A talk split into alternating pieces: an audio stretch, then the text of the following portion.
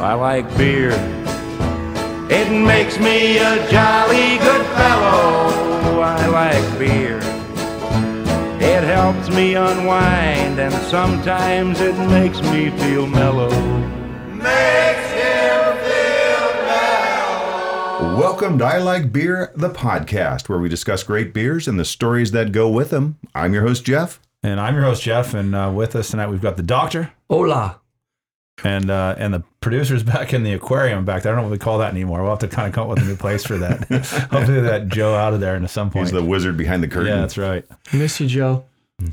Um, yeah, we miss him. We miss him. I don't miss him that much. No. He's been gone for like three weeks. Yeah, I got that's good. kind of used to him being gone. Well, normally I'm playing footsies across the table with him, but now it's done. Hey, we're friends who love good beer and telling stories, so we turned it into a podcast. I want to say uh, Happy New Year 2023. This is a, we're a new and improved podcast uh, celebrating Dry January Yeah. for for at least five minutes Yeah. until we until we hit crack. Oh, that you're first just doing beer. it for January? No, I'm just doing it until we hit that first beer. Oh, okay. Yeah. I quit drinking for good. Oh, good for you. I drink for evil now. There you go. Oh, I, I got that from Inzane Brewing. yeah, that's all good. that great Yeah. signage there. Teachers by day, beer drinkers by night. Lucky enough to live in North County, San Diego, California. Beer mecca within a beer mecca. Please pour yourself a beer, pull up a bar stool, and join us. hey y'all. Coffee sucks, but I really like beer, and you should buy me a beer. so you go to iLikeBeerThePodcast.com and click on Buy Me a Coffee, and you can buy me a beer. Thanks. That's Buy Me a Coffee. Click the link on the website, I like beer, the podcast.com. And you can find the link to our online store. You can sign up for the newsletter. You can check out the gallery to see where we've been and what we've been drinking. I like beer, the podcast.com. Talent, we have a fellow Aztec as our special guest tonight. Yeah, I'm very excited. Like I said, I always say, coolest people I know are, are from San Diego State. I had the pleasure of meeting this gentleman at the San Diego Guild Fest, where he was representing beers from the San Diego State Beer Project. He had a blind taste testing going on at the Volkswagen bus with the tap handles. Nice. We chatted for a couple minutes, and I was walking away, and Julie said to me, Go back. You got to have that guy on the podcast. So I did. I asked. He agreed. And that guy is Pat Walls. So hey, welcome, Pat. Hey, Pat. Hey, thank you so much. Thanks for having me here. Good to see you again. You too. That was a great day at the Guild Fest. That was a very long and busy day. And you were the very first stop. So We were you, you were busy. yeah, first stop and last stop. We were right by the entrance and exit and I restrooms didn't and know I was food. allowed to go twice. I didn't know Yeah. that. It was- Prime location. It was. So, Pat, you've got some fun credentials. They're impressive too, but first and foremost, they're fun. Run us through some of your credentials. Okay, so um, by day I work at San Diego State University uh, in the College of Graduate Studies with um, graduate student funding and the doctoral programs and lots of fun stuff. But by night it's more fun. Uh, I'm a certified Cicerone, certified BJCP beer judge. Um, I'm a certified Kansas City Barbecue Society Nice. judge Nice. um, which was a recent thing, which was really fun. And then I'm also a culinary historian. So I've published a book about uh, beer history, and I'm working on another project about beer and food and other competitions and sort of how they evolve and where they where they're going and how people run them and why. You have a lot of hats, but you're not wearing a hat now. I don't wear hats normally, no. See, that's why Julie said, and I only knew like half of that. That's time. Just go back and ask him. He's got to be on the podcast. Well, I think, like you say, I think some of my, like for me personally, favorite things barbecue and beer. To Yeah, be, a, be a certified judge in both of those, that's that's like the pinnacle. I'm getting hungry. So, real quick, just tell us a little bit about you know you maybe touch a little more on your connection to San Diego State, but also more the your connection to the San Diego beer scene. Yeah, so uh, San Diego State, I've worked there for about four years. Before that, I was at San Jose State, um, and in the college, we we don't offer any classes or majors, so it's a different structure than other colleges, right? So you can't major in graduate studies. Um, so we work with all the colleges and all the different units across campus, um, dealing with you know eight million dollars of student funding a year, and uh, dealing with uh, institutional research and um, all sorts of stuff. So I'm on campus every day talking to people from across across the space. And because I have 25 doctoral programs, uh, 22 of which are joint doctoral programs with other campuses, so the UCs and then Claremont Graduate University. So get to be on the phone with people from across the state on that. Um, so it's it's pretty fun. Uh, keeps me busy. Pat Walls renaissance man. No, it's impressive. No, Got his in- intellectual fingertips in every aspect of academia. Yeah, it's good. I don't know a lot, but I know that I know, but I know that I don't know a lot. If that makes sense, right? But you know a lot about beer and barbecue, and that's really what I want to hear. Right. What else? What else? So do you it's- really need? yeah, so in San Diego beer scene, um, I'm a member of Quaff. So I did my, I wrote my book about beer um, in 20. It came out in 2017, and so when we moved to San Diego, I knew I wanted to join Quaff, the um, Quality Ale. Uh, Quality Ale Fermentation Fellowship, which is the most award-winning homebrew club in the country, um, and they really focus on both improving, helping homebrewers improve their their beer, their craft, as well as uh, getting into the competitive space. And so, um, when I joined, uh, I, I actually haven't homebrewed myself, even though I have an expensive setup. Um, I've I've brewed ciders and, and kombucha and uh, and, but and I've brewed with friends, but haven't homebrewed at home. Uh, but I got involved and um, I became the uh, club only competition coordinator. So we run six uh, BJCP sanctioned um, competitions a year for club members to both improve their current processes and explore other beer styles. For example, this year, the competition that's for January is on classic clone beers. So like what in the in the beer judge certification programs um, style guidelines, what are when it says like a California Commons, the classic beer styles are Anchor Steam. And so this competition is not just brew a good Cali Common, but it's then we're going to compare it to Anchor Steam and we'll see how close you get to that. cool. And so it's it kind of builds upon the traditional BJCP um, uh, competition to really try to mirror the two. Um, some of the beers that are entered, I'm excited to see how they came out because they're not easy beers to make, but because of the timeline, like we specifically um, scheduled this competition for January, knowing that most of these beers are going to be things. When we announced it in November, we knew most of the, these beers aren't are either going to be quick turnaround, right. like a 28 day pale ale, or they're going to be something that you've had in your cellar for a while, which makes it kind of exciting. Versus like in September, we're going to have German lagers as the style because tis the season. Uh, or in November, we have either large winter warmers or barley wines and so on. So, so I got involved in that, and then through that, uh, you know, I've, I've judged competitions, um, professional and homebrew, and then, um, but through all this, for the San Diego State Beer Project, the two um, founders of it were are members of the San Diego Brewers Guild, uh, Eric Fowler of White Labs and Tom Keeley from um, from Thorn Brewing Company. And so they reached out to Quaff saying, "Hey, is anyone interested in doing this like local beer con- thing? We don't know what it's going to be, but um, so that's how I got involved in that, and that's how I've met folks through from the guild and so on. Um, that's the short and the long version. Very cool though. Well, I'm going to ask a short next question that I think is pertinent because the follow up question involves drinking a beer. So I want to get this question out. And while you answer, I'm going to open a beer.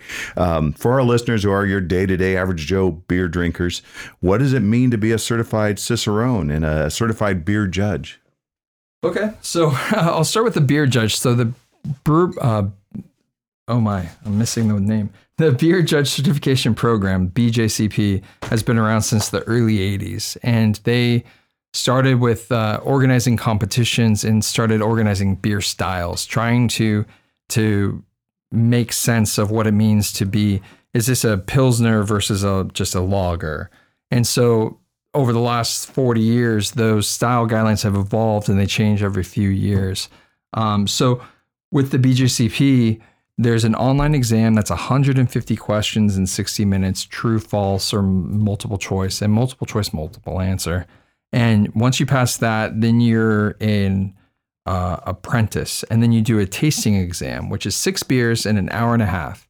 And you get 15 minutes for a two ounce sample to write everything that you remembered about the beer. But it's not just what you remembered about the style, it's what you're tasting in the beer in front of you and then how it compares to the beer style guidelines. So it's a closed book, super quiet, super stressful. You hear people tearing out the hair. Um, and and it's tough. It is tough. Um, but once you once you get there's there's different levels of being a, a beer judge. There's apprentice, recognized, certified, national, the masters, um, and once you get a certain amount of of uh, a certain score, then you get um, then you have to get experience points, and then you can move up as you get higher scores in the tasting exam, and then more experience. For the national level, there's a written exam where you have an hour and a half to write six essays, multiple page essays by hand, which nobody does outside of high school anymore. um, and you and there's different like it can be like write everything you know about this style or write everything you know about this specific process in the brewing process. So it's really in depth. So the national masters level judges know their stuff. And it, but because beer and tasting beer is subjective, it doesn't mean that they're 100% right. Right. Right? So there's there's so when you're in a competition setting as a judge, you're paired with someone else and you don't disagree, but you acknowledge that opinions are different, and so you come to like a consensus between the two. Um, so that's BJCP is older. Cicerone program came out of Chicago. Uh, Ray Daniels started it, and Cicerone really is focused on front of house service in restaurants and breweries and getting people making a beer sommelier program. And so Cicerone also has four steps. The first one is an online exam that's a half hour, 60 questions, um, multiple choice. And then uh, the next level has a written exam of fill in the blank and essays, as well as a tasting portion and demo portion. And the tasting portion is like here's four beers. Each beer you can choose between style A or A or B. Is this a English brown or an American brown? Or is this a and it's all a closed book and and um, it's pretty tough. And that the first time I took it, I passed the written exam and the demo. There's a demo part where it's like, how does this piece of equipment work, or what is this process that you do uh, on video, which is odd, but it it works. Um, but the tasting part I didn't pass um, because they also have 12 off flavors, and it's like identify these off flavors in these samples, or if there's none. And so it's like here's this here's the base, Or none of the above. or none of the above. Your above. head starts playing with your taste buds, going, "I think I what, do. I taste that? I don't know." E- Yeah. Exactly. Yeah. So like one time it was like um it was like Modelo. So I'm tasting. I'm like, well, this tastes like you know, it tastes like this. But then on the off flavors, it's like, oh well, wait, is this this? Is it the base beer or is it this? Uh, and then another. So those are. And then there's a third one about off flavors, and it's is it serviceable? Uh, like, can you give this to someone? If they say this doesn't taste right, what is, what do you think it is? You have to say, is it serviceable or not? And if not, then what is it? So that's the second level, the certified Cicerone. The third level, advanced Cicerone, is pre-pandemic. It was a full day exam. It was in person. Now they've switched the written parts to online. And for advanced Cicerone, it's just more. It's deeper. It's uh, instead of having two choices on the style, it's four choices. So is this a an American brown, an English brown, an, uh, a Dunkel, or a I don't know, I can't think of something, a Schwarzbier, something else. And so then you're like, well, wait, is it, where, where am I going? And then um, the Master Cicerone is a two day test where there's even more. Jeez. There's instead of instead of 12 off flavors, there's like 29, and they do like dozens of panel, like a dozen panels, and and they don't get any sample. It's just like what what kind of beer is this? And if you can name the brand, you get bonus points. So if you have a cold that day and you're, you're you know, and your Oh, taste no. buds are a little You're off, done. you're in trouble. You're out money. yeah. Yeah. So it's so the certif- the Cicerone program is really great training and they're parallel trainings, um, parallel processes, but the Cicerone is aimed more for people in the industry or fans who are looking to like step up their um their knowledge base. So that's a lot. There's a That's a, almost sounds like take some of the fun out of beer. But but No. but but I know for a fact that Pat still enjoys beer. And uh, will you take us through a beer tasting? Sure. yeah. I have a beer that I've held on. I went right at the beginning of the pandemic, clearing my daughter's uh, apartment out of UC Davis, stopping at one of our favorite stops, Three Mile Brewing in Davis. And they weren't open, everything was closed. But the, one of the brewers met me there and passed along this beer and said, Take this home, set it aside for a while. I asked for how long. He goes, Oh, a few, a month or a couple years. I don't know. We don't really know what's going to happen with it. so he didn't know if it was going to be good or not. So you can be complete honest, uh, honesty out of this. And I got to get the wax off of it. This is Three Mile Little Coat Scotch Ale, aged in a whiskey barrel. And we'll pass that around. Well, speaking of, you just mentioned sommeliers. You know, you go to a nice restaurant, and they got someone there who could talk all day about about wines. But yeah, it's true. You know, you go to a, a restaurant. There's not sometimes the people pouring your beer will will sit and talk to you about the beer styles and stuff. But not that would be nice to have that at a, you know going to have that's the beers. yeah, step, right? That seems to be the next evolution in a lot of these places. When Right. you talk to people that are are uh, one sec, I gotta get my picture for a sec, just so I can say I had it. All right. So I'm, I'm checking out Pat's pour. I'm going to duplicate his pour there. So one of the one of the first things. So yes, the beer sommelier, the being able to walk you through uh, the Would be the drink as Yeah, well as the nice. pairing with the food. That that's Yeah. the goal. right. There's a big focus on food and beer pairing and how those work together. So the first thing when pouring, when you're in a competition setting judging, you do very formalized. Like I brought score sheets. If you haven't seen them, have you seen them before? No, and Pass I them want Okay. out. I'll Let's go. pass them out. Let's do it. Um, but it's very formalized. Um, but it is a good guide even for um, Thank you. for anything for life. Yeah. Uh, I actually run this with my daughters on our way to school in the morning when they're eating their snack. I would be like, okay, so what is it? What is it? What do you smell? What do you? What does it taste like? What does it feel like in your mouth? Like I could use this with my wife in bed, maybe. well, Is this musty, oxidized, so with so with the uh, yeasty? It's yeasty's on here. yeasty is one of them, yeah. Okay, sorry. So no,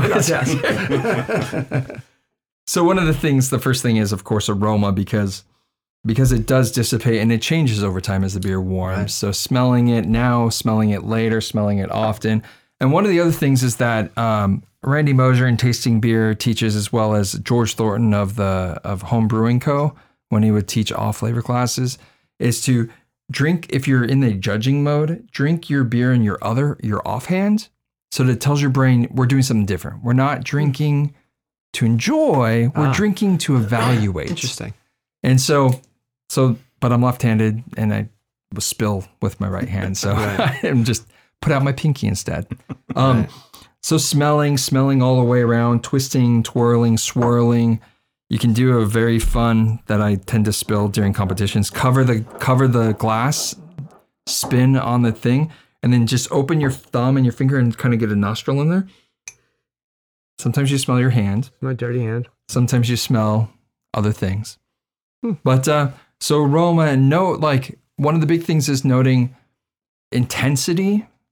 And intensity is in parallel with everything else you smell. Like sometimes you can smell, like with this, I smell some like raisin and some Really? caramel, but it's not like huge raisin. It's not like opening up raisin bran, right? it's just a Yeah. bit. It's a bit. Some dried, some dried dark fruits, Mm-hmm. um, some of the barrel. But what is the balance between them? Is it like medium raisin but low other things, or is it like high one thing but No. nothing else? Everything else is like a background character. I get a little Can plum- you can you plummy. nail a beer? Plum? Can you nail a beer often without even tasting it, just by smelling it?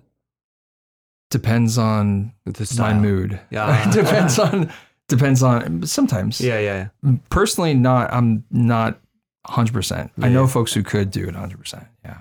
Mm-hmm. But then aroma and then also appearance, because of course we eat with our eyes first, kind of seeing if it's how it looks. And with the style guidelines, it has explicit um, guides to what you're looking for, what kind of, if it should be clear, if it can be Ah, murky, if it can be this or that, what color. Also with appearance, the head, uh, the head retention, what kind of bubbles, what colors, what texture. And then, so this is in a judging or in a in a exam, you're spending the first two or three minutes staring at the beer or smelling it, right? And it's like, okay, now I get to taste it. I'm already not good at this. No. Yeah. I already really finished my beer because I was so thirsty. well, so, and that's the thing. So once you finally do taste it, you have the difference of what the taste is, right? Sweet, sour, salty, but then also the flavor, the combination of the retronasal smells, what it comes up through the back of your throat, through the back of your nose, what those smells are. So when you take a sip, blow out your nose as you're swallowing. ah, and you'll get some different notes. And that's especially where you get a lot of those esters, the fruity f- notes. call like- that retro nasal. Mhm. Retro nasal. I'm learning here. Hmm. Retro Let's write that down. That's interesting. Yeah, so that's that's one of the really fun parts is that uh, as Yeah, the beer warms, it evolves as you drink it differently. It changes flavors. Um, and that's why I heard your podcast, the one where um, up in Northern California, the guy said you got to drink a full pint, Right. right? Mhm.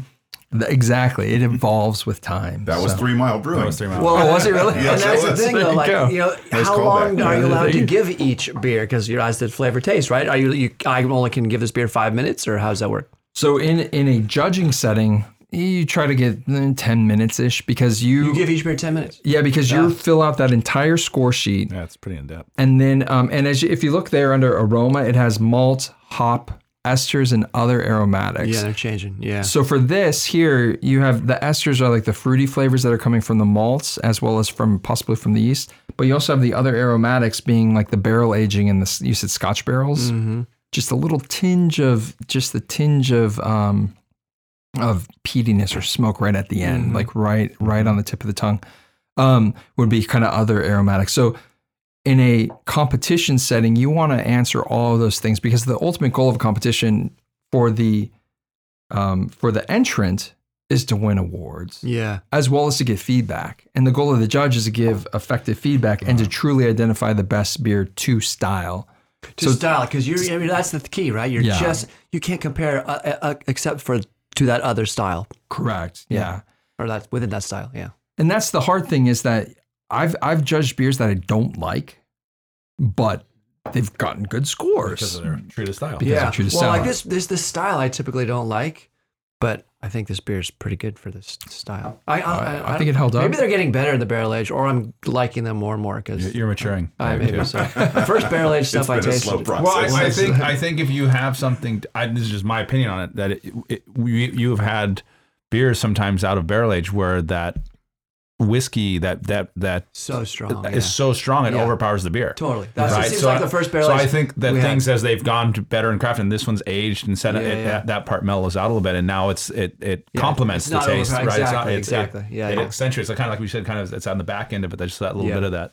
It's my oh. net retro nasals appreciating. Exactly. that works though. I, I just tried it twice and it does work. Yeah. You pick up more in the flavors and Oh, yeah. and you know what's not on the score sheet and I'll take a picture of the score sheet because it's awesome and we'll we'll post it with the the episode is if I'm allowed to. Yes, oh, Okay. it's the website's bjcp.org, and all these things are publicly available: the style guidelines, the score sheets, and so on. So What's I'm sorry. not on here and it's probably good because judges shouldn't have this, but when I see a beer that's from Three Mile, I'm already in its favor because I had such a wonderful Oh, yes, time there yeah. many times. Very from the from their soft opening to our visit with our tour group uh, to going back and, and being treated like royalty there. And so, since I'm not a judge, I get to add that as a whole column of. But I love this place and I love what they do and those people there. Well, that's that's why for in judging settings, it's all blind judged. Yeah. And if you notice, the last section there is overall impression, and that gets ten points out of fifty. So that's twenty percent of the the score. Is like, how did you like the beer, and then also what would you do to improve the beer? And so that's just like just like grading any sort of you know exam or assignment. If the if because we all because tasting is subjective, the rubric here is just trying to be as clear as possible. Yeah, yeah. So, what would be some? eh, We're gonna ask Pat to use his words. What would be some of the words that would come to your taste bud mind um, as you enjoy, hopefully enjoy, Yeah. or at least consider this beer?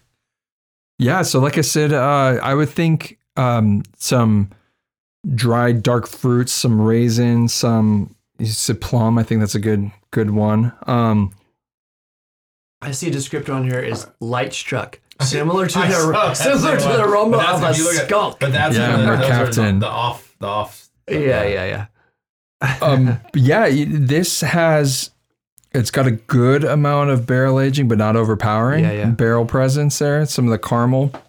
I think for I think it's tasty. It's held up. Do you know when I see a number on there? But Uh, yes, do you know when it was from? Limited release, 2020, Yeah. um, Little Coat Whiskey Barrel Aged Scotch Ale. And this was bottle number 157. And he also gave me bottle 307. And I can't remember why he picked those two bottles, but he had a reason, but I didn't write it down and I don't remember. Um, to me, No, the, nice. the, the whiskey barrel part of it, it definitely comes through on the nose, but Mhm. then so much milder in the, in the flavor. There's also a little bit of um, like Bing cherry. Bing. Right? And the flavor, like kind of like the Mm-hmm. As the mouth feeling. Yeah, and that's one of the things uh, with with the flavor. Not only is it intensity, but it's the type of like the type of fruit or flavor that you're finding, but also the the location. So if you say citrus, that's great. That helps people understand kind of what you're looking at. But if you can say, in this case, if you say stone fruit, Right. but then if you can say cherry, or if you can say Bing cherry, if you're just like cherry seed, like that highly, or what is the um, what is the liqueur that's made from cherry seeds? I cannot think of now for the life of me. Wrong podcast. But that's that's the thing, right? There's these these different products or these different experiences in life that we bring into tasting or drinking or eating that inform what we experience in other things. Right. Um, but no, it's very good. Thank you. Cheers, everyone. Cheers. Yeah, cheers. No. cheers. We'll Cheers. even have Thanks for the seconds education. or more. Yeah, there is some more. So, Say just hello for Joe. He looks like a puppy Yeah. dog back there. question going back, kind of tying into it. So, you talk about the the rigor of these preparations for these tests that you you've you've gone through in the certification. What what is the preparation process like? What does studying look like for those? So both BJCP and and the Cicerone organization, which is cicerone.org, um, have study materials online for free. The Cicerone one has a syllabus uh, that goes into pretty good depth. Uh, when the Cicerone organization started, another Chicago area um, brewer and writer uh, and journalist Randy Mosher came out with the Tasting Beer, his Tasting Beer book, which is like a history of and the science behind tasting beer. And so what um, Cicerone, there was coincidentally that they came out around the same time and that they knew each other. And then when they realized, oh, hey, you did this. Oh, you're doing that. Uh, uh, tasting beer is unofficially the like the textbook for Cicerone org. For the first two levels, at least, you can read tasting beer and probably pass with some study. You can tell in our podcast about year end of year one where I was really reading that book carefully. I won't say religiously, but Right, but yeah, carefully yeah. because my notes on beer, the words I used went up, and then they drifted right back down to. Well, this is crisp and clean, and I like it. So speaking of which, so when you go out, just whatever with the fam or friends, and just go out for a few beers, pizza. Are you always in beer judge mode, or can you kind of turn it on and off? Uh, definitely turn it on and off. But I still will take the time to smell the the, the first few sips. Also, kind of be in judge mode, and then let it go. Just let it go. just just let fri- it go. your friends Just say, it. "Hey, let that beer judge go." Yeah, exactly. And you brought a beer uh, close to what you're doing, Yeah. connected So to what you're doing. So I brought, I think this is the last keg from Pure Project. So Chris Leguizamon, the education program manager at Pure Project, um, um, found this for me. So this is White Sands, and this was the one of the four beers of the San Diego State Beer Project. Here, you want to crack it and Sure. yeah. Crack it in the mic. Um, so the San Diego State Beer Project started in April of 22, and uh, Shower. and we we quickly figured out our first activity should be to ask uh, local homebrewers what local beer meant to them. And so from that uh, homebrew competition, and we asked them to not only do a traditional submit your beers and we'll judge it, but we also asked them to write a narrative about what local ingredients they used, as well as a narrative about what local beer means. And so we had um, we had professional brewers judge their their narrative about the local ingredients, and then we had um, local community members who are involved in farm farm business um, and nonprofits to judge their um, narrative about what local means to them. So the four winning beers uh, got to be scaled up and entered into a pro am competition. Uh, which we held in November at the San Diego Brewers Guild uh, Guild Fest, and I just poured way too much, but I'm not upset. and so this was one of those judge. beers. So Wow, it smells different. so this is smells good.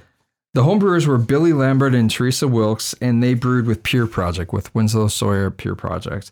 And this is a saison that uses uh, San Diego produced yeast. They produced this yeast. They got this yeast from from Teresa's uh, father's uh, citrus trees, and they propagated it for years and kept it going.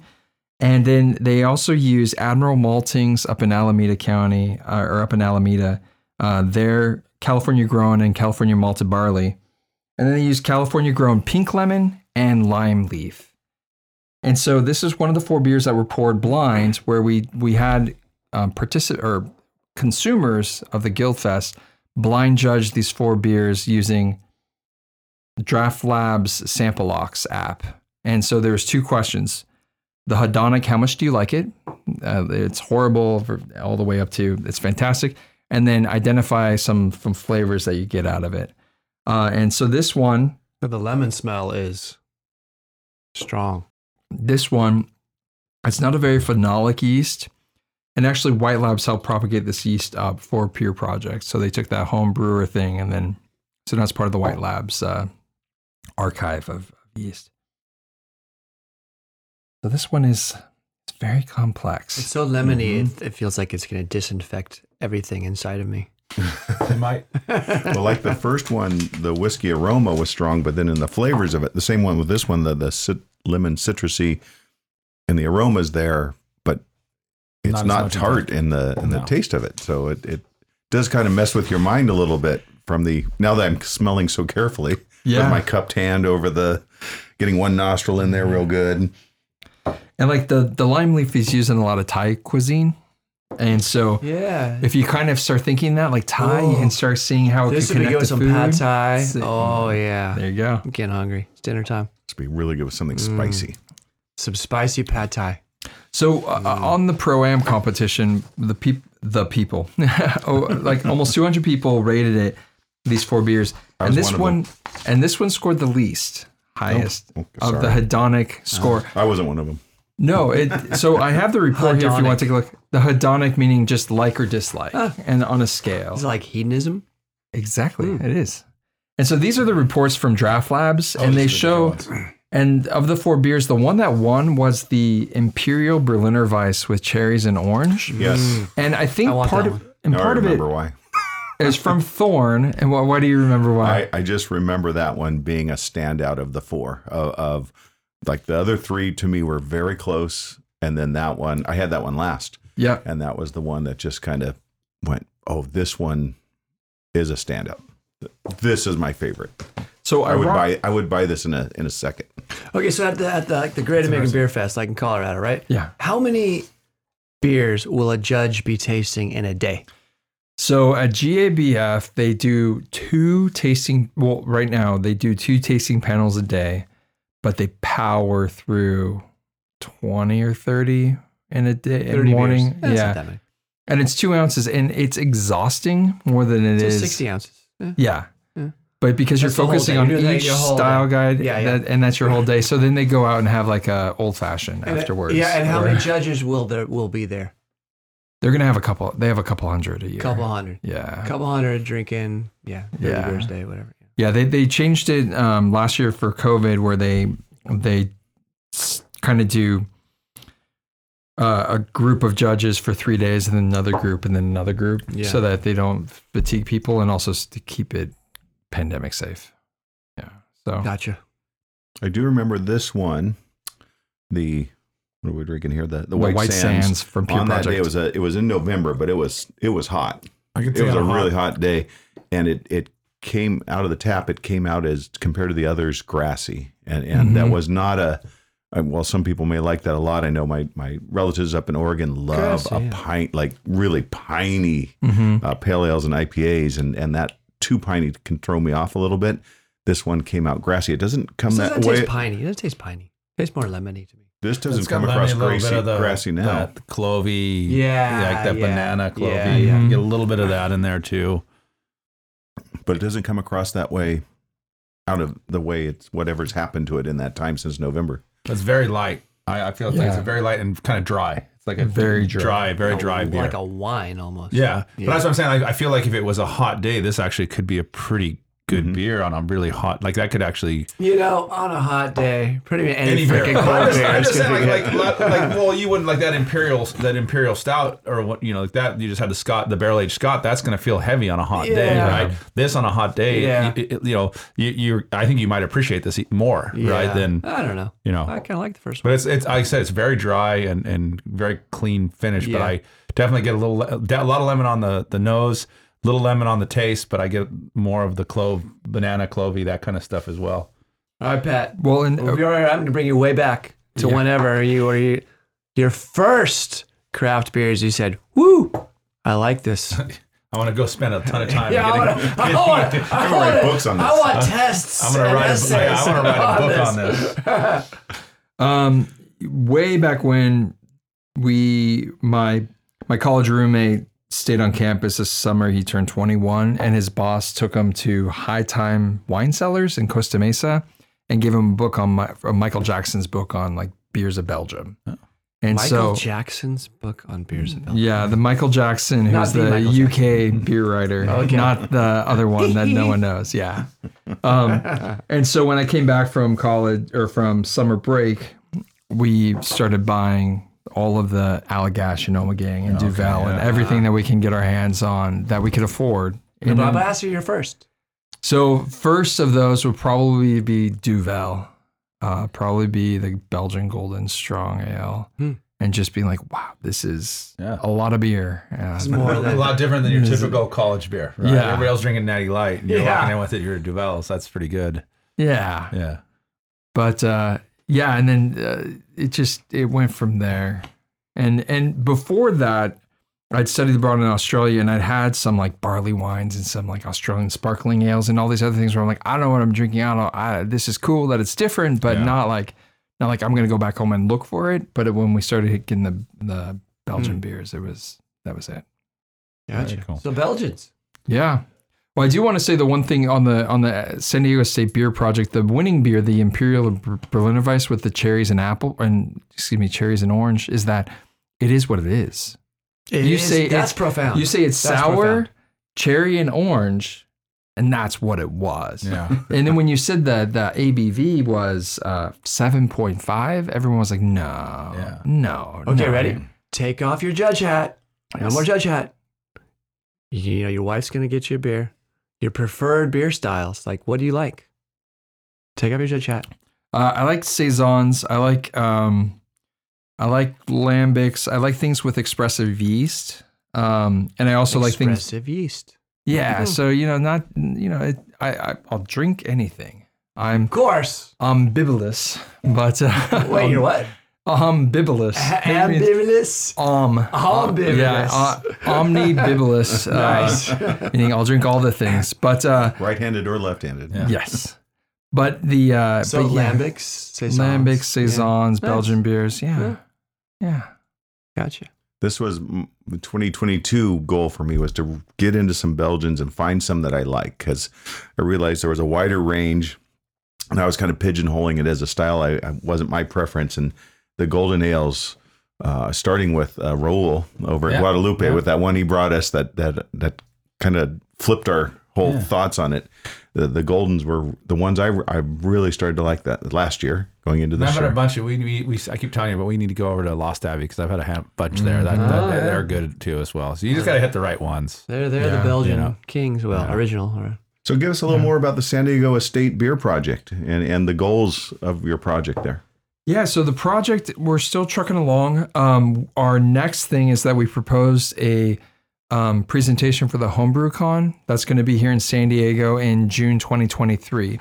So the American Homebrewers Association holds the HomebrewCon somewhere across the country each Homebrew year. con. I, that sounds like something I'd like to Do I go have to dress up? Do I- you have to Yeah. wear a costume? You can if you Oh, want. okay. You All wouldn't right. be the only Now, one. See, I want to go drink a bunch of good great homebrews. Can I go to that? The public uh, can go to that. So they don't pour home brews, but there is beer that's poured there. Yeah. Wait, Um, and they, they have presentations about how tos as well as um, uh, other things. So we're we're gonna we proposed and we're hopefully I was hoping to hear back by today, but that didn't happen yet.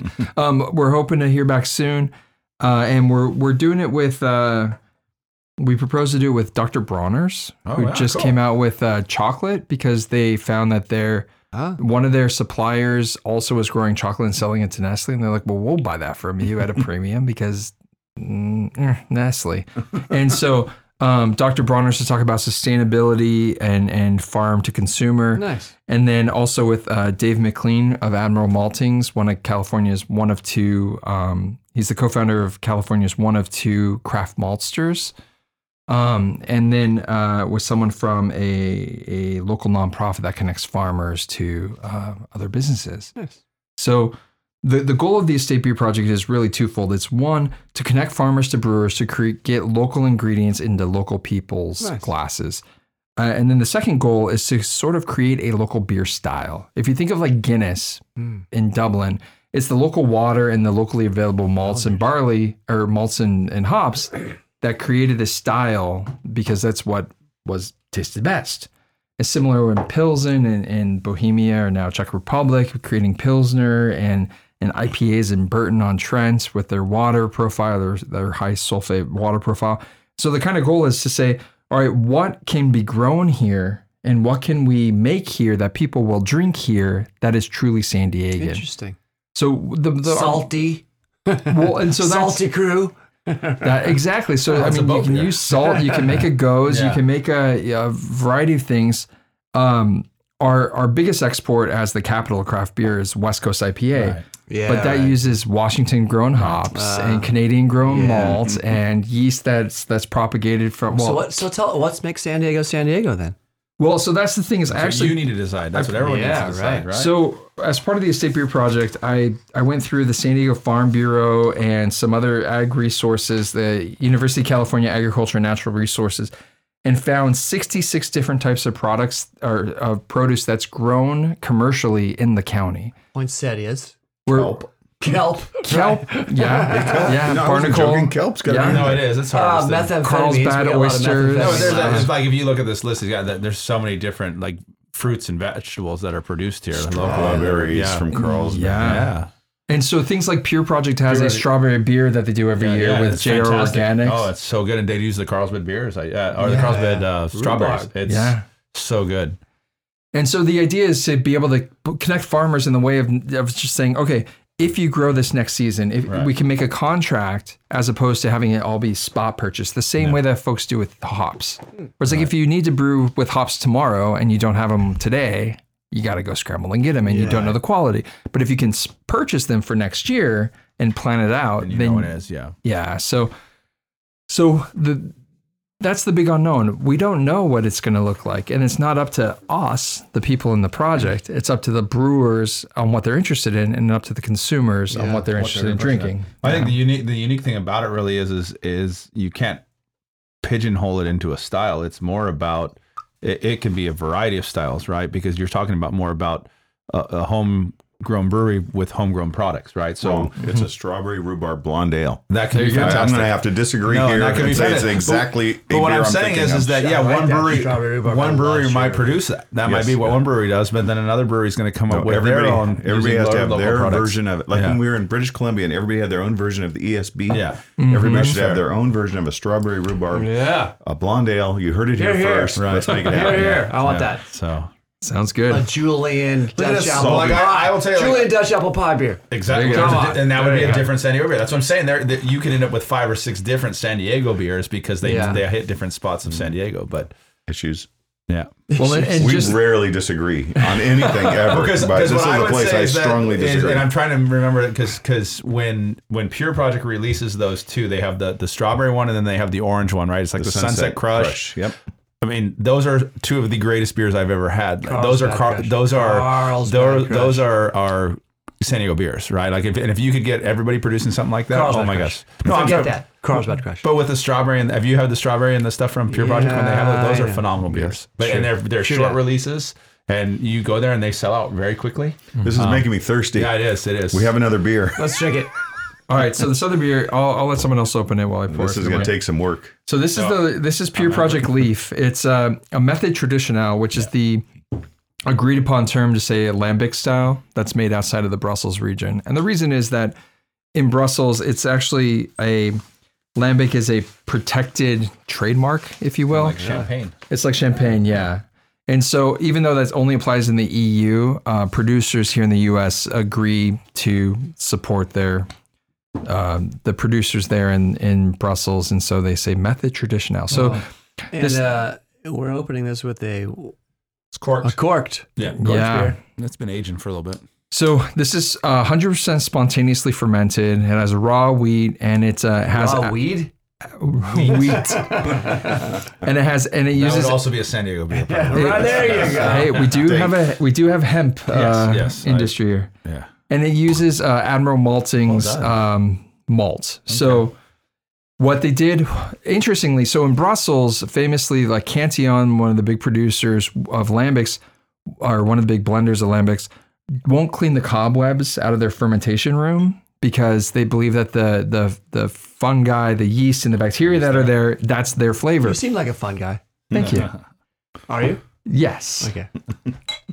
So what Pure Project did differently is that they actually took this beer, put it in coolships, big open f- fermenting vessels, and they took it around the county. Oh, and so they took it to like Mount Laguna, different versions. They took it to Palomar Mountain. They took it. some different natural ye- yeast and stuff. Just yeah, Woo. spontaneous, Exactly. air, airborne. Wow.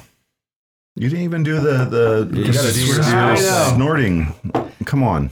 And then what they did is they took they took uh, they barrel fermented it, and then they took years uh, or they took beers that were in barrels for one year, two year, and three year, and blended them. So this one is leaf. it's a three year blend. That's pretty. Yeah. Yeah. 22. So it's not something for the faint of hearted brewer to make because they've been planning this for years. And this is the seventh iteration because they started right when they opened. They planned to make this type of beer um, on after the third year in production. And by doing spontaneously fermented, you get these not just sour, not just lactic acid, but you get these barnyard smells Yeah, and these so like good. My, my brother's into wines. Terroir. That's what it is. Yeah, which is like horse shit, Yeah. Mhm. basically.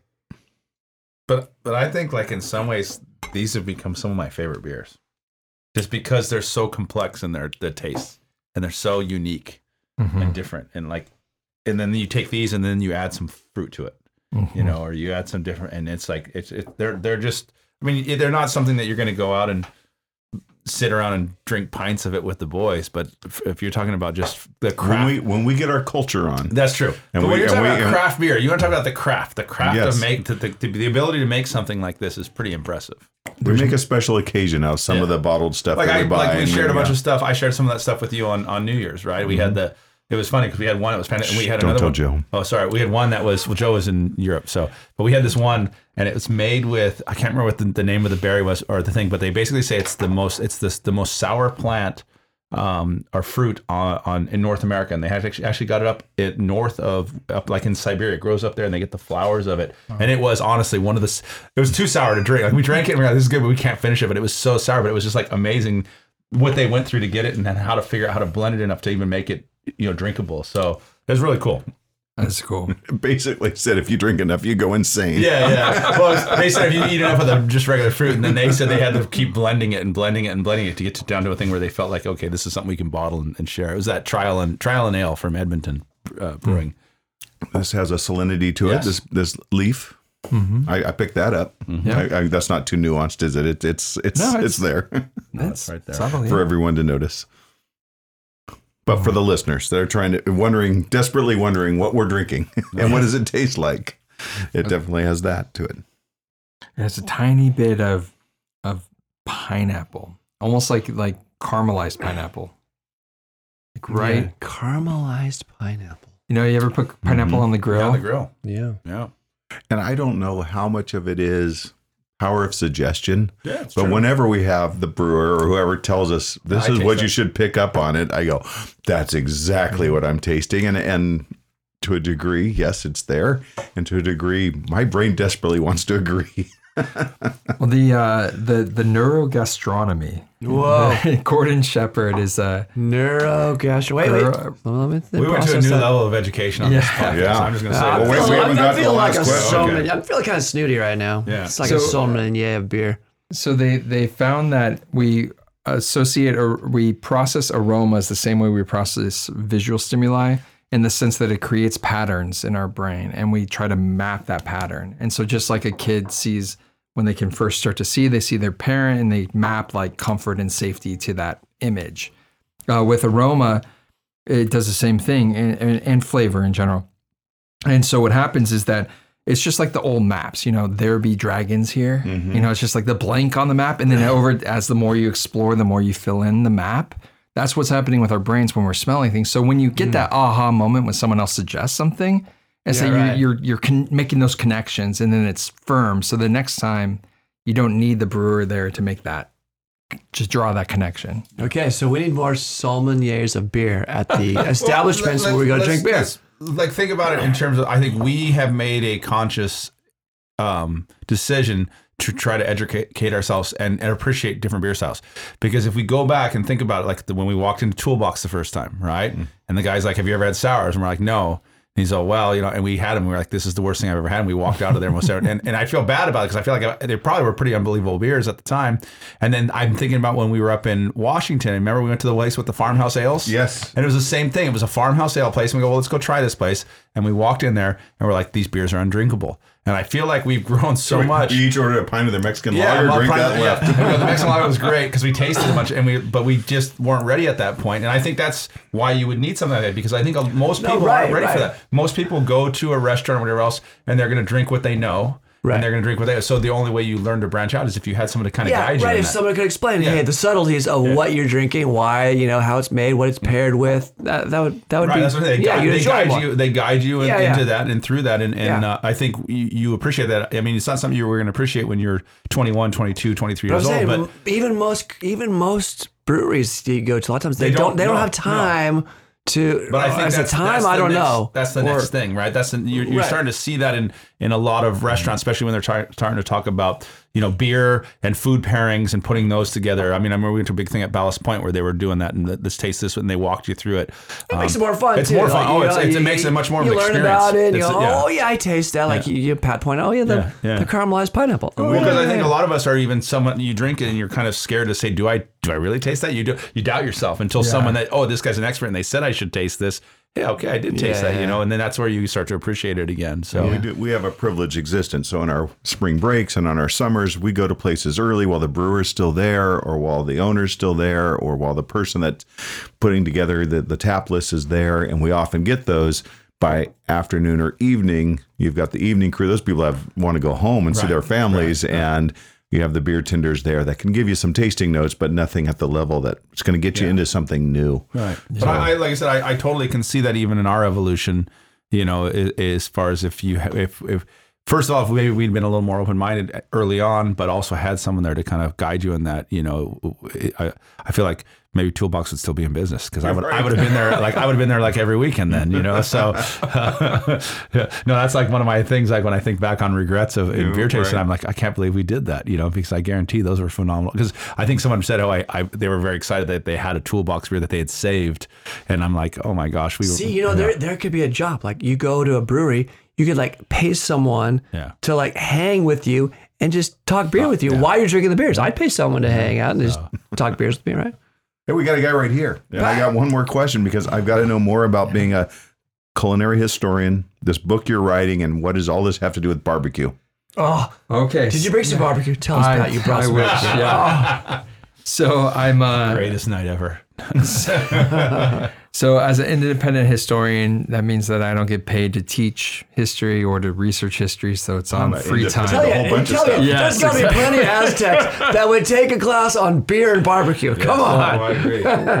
We're working on it. graduates of yeah. I'd like go. to get a graduate degree in beer and barbecue. beer and barbecue. I feel like I've had one on the streets. Now I that to get some formal, Yeah, get, formal get us education. some paper to go with that street yeah, cred. yeah, yeah. So the project I'm working on is uh, is the history of food and drinks competitions, going back to uh, 1800s um, uh, county fairs, like agricultural fairs, where it's Chili like cook-offs. chili cook-offs, you go. bake-offs, those kind of things, where it's nonprofit, it's just bragging rights. Um, but they've evolved in, in the early 80s when the uh, Homebrewers Association, well, Homebrewers Association started late 70s, but late 70s, early 80s, Homebrewers Association, Brewers Association, the Kansas City Barbecue Society, the International Chili Society, Okay, quick. White bean chili. Pair a beer with that. white bean chili, Saison goes with everything. Oh. And Belgian triples. Nice. Like, it, it- when in doubt, Okay. right there. Triple out. Triple out. I like that word. But Okay, so, wait, wait. Spicy barbecue wings. What goes with that? Uh, pilsner or a crisp lager. Ooh. That's fair. Nice. Cream ale. Yeah. Okay. All right. Uh, sweet barbecue ribs. Sweet, sweet, sweet ribs. So you could go two ways, right? You can either complement the beer, so you can do something like a um, like a Märzen or a, a Dunkel, where you get some sweetness and roast from the nut brown.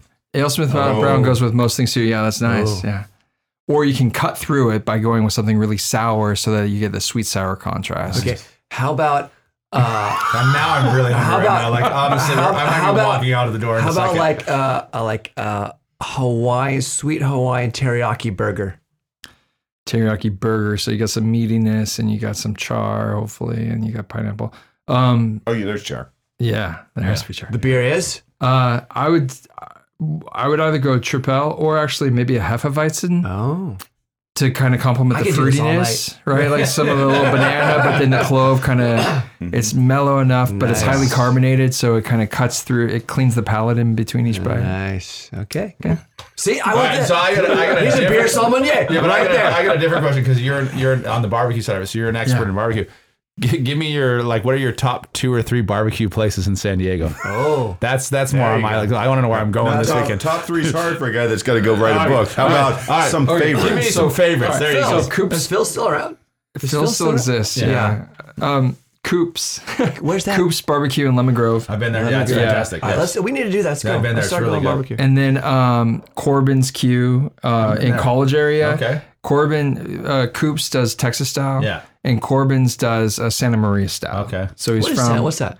Santa Maria is uh, north of Santa Barbara, and so they do it on Yeah, an yeah. open grill, and they raise and lower the grill. Okay. Um, and so it's just a bit different. It's not the same like level of bark that you get from like Texas style brisket. Uh, and then they also use pinquito beans uh, to make like beans on the side and so on. It's kind of almost like a more of a, a Mexican style of, of barbecue. If you're Santa Maria, I like that kind of stuff. kind of yeah, yeah. It's So like hungry. know. Yeah. so hungry. Agreed. So the, the book is the the project is focusing on competition history and like the decisions that are made by the different constituents. Like why do people participate? Why do people organize? Why do people judge? Why do consumers show up? So for beer competitions, the consumer doesn't get anything out of it except that when you see that something won awards, maybe you'll go and buy it, it. You know, or you go to the tap room, hey, what's that latest thing I just read about? Um, but at like a chili competition or a barbecue competition, consumers get to go and taste things as they're making them because at barbecue you serve six ribs and that's it. But you're making two or three racks of ribs to pick out the six perfect ribs. Huh. Um, or you serve six slices, you serve six pieces of chicken, but you cook half a dozen chickens. Um, so so the question is like, how did these organizations um, start? How did they evolve? And a great example is in barbecue, they um, don't allow red leaf lettuce in the competition boxes. What? And it's because at one point, uh, a competitor told a judge friend, hey, I'm going to put red leaf uh, lettuce and then you'll know it's mine. So give it the high scores. Ah. I just thought it was because lettuce has Weird. no spot near barbecue. You just eat barbecue. You don't want the lettuce to fill you up. You want to fill up on barbecue. They found that But that's putting, funny. That's- putting the reddish meat, the meat Yeah. on green leafy stuff makes it, pu- the colors out- pop. pop out a little Yeah. bit. Ah, yeah, yeah, yeah. So same thing in beer, they found that people were putting like little stars on the bottle caps, and so when the judge was like, "Oh, okay, here's my friends, let me That's fifty out of obvious. fifty," and so it's like, okay, no, so there, so the Pick me sign. Yeah. that's funny. and so the evolution of style. Have you ever been bribed? no, but I was at a table Sexual where favors? no, Never. but I was at a table. I don't want to be. I don't want your job. Then. well, there was an awkward moment at the America's Finest City homebrew competition here in San Diego where Oh, tell us. um, the judge, the beer, he's like, "Oh, have you had this before?" I'm like, "Oh no, I'm, I'm, no, it's a rare style, so I'm not going to say it." But he's like, "Oh, okay. Well, here's the beer." Okay, and we judge, and he's like, "Well, I think it's a little higher," and I'm like, "Okay, yeah, I agree. The scores could let's get a consensus of seven points." And eh, okay, and he's like, "Oh yeah, that's so and so's beer." He's the only one who makes it. Oh, so he. So he's knew. like, every Yeah. time this comes to competition, I know whose it is. And I'm like, well, That's funny. That's not fair. I need an adult. I don't know what to do with this. Yeah, Uh, yeah, but um, it was a great beer, so it wasn't like yeah. yeah, it yeah. wasn't a bribe, but but that is part Part was of leading the witness. Yes. yes. Or leading the judge in this case. So the competitions, the the it's still taste, it's still memory, it's still like being mindful about what's in front of you. In beer tasting, we pour two ounces. Wine tasting, similar. Spirits is the same.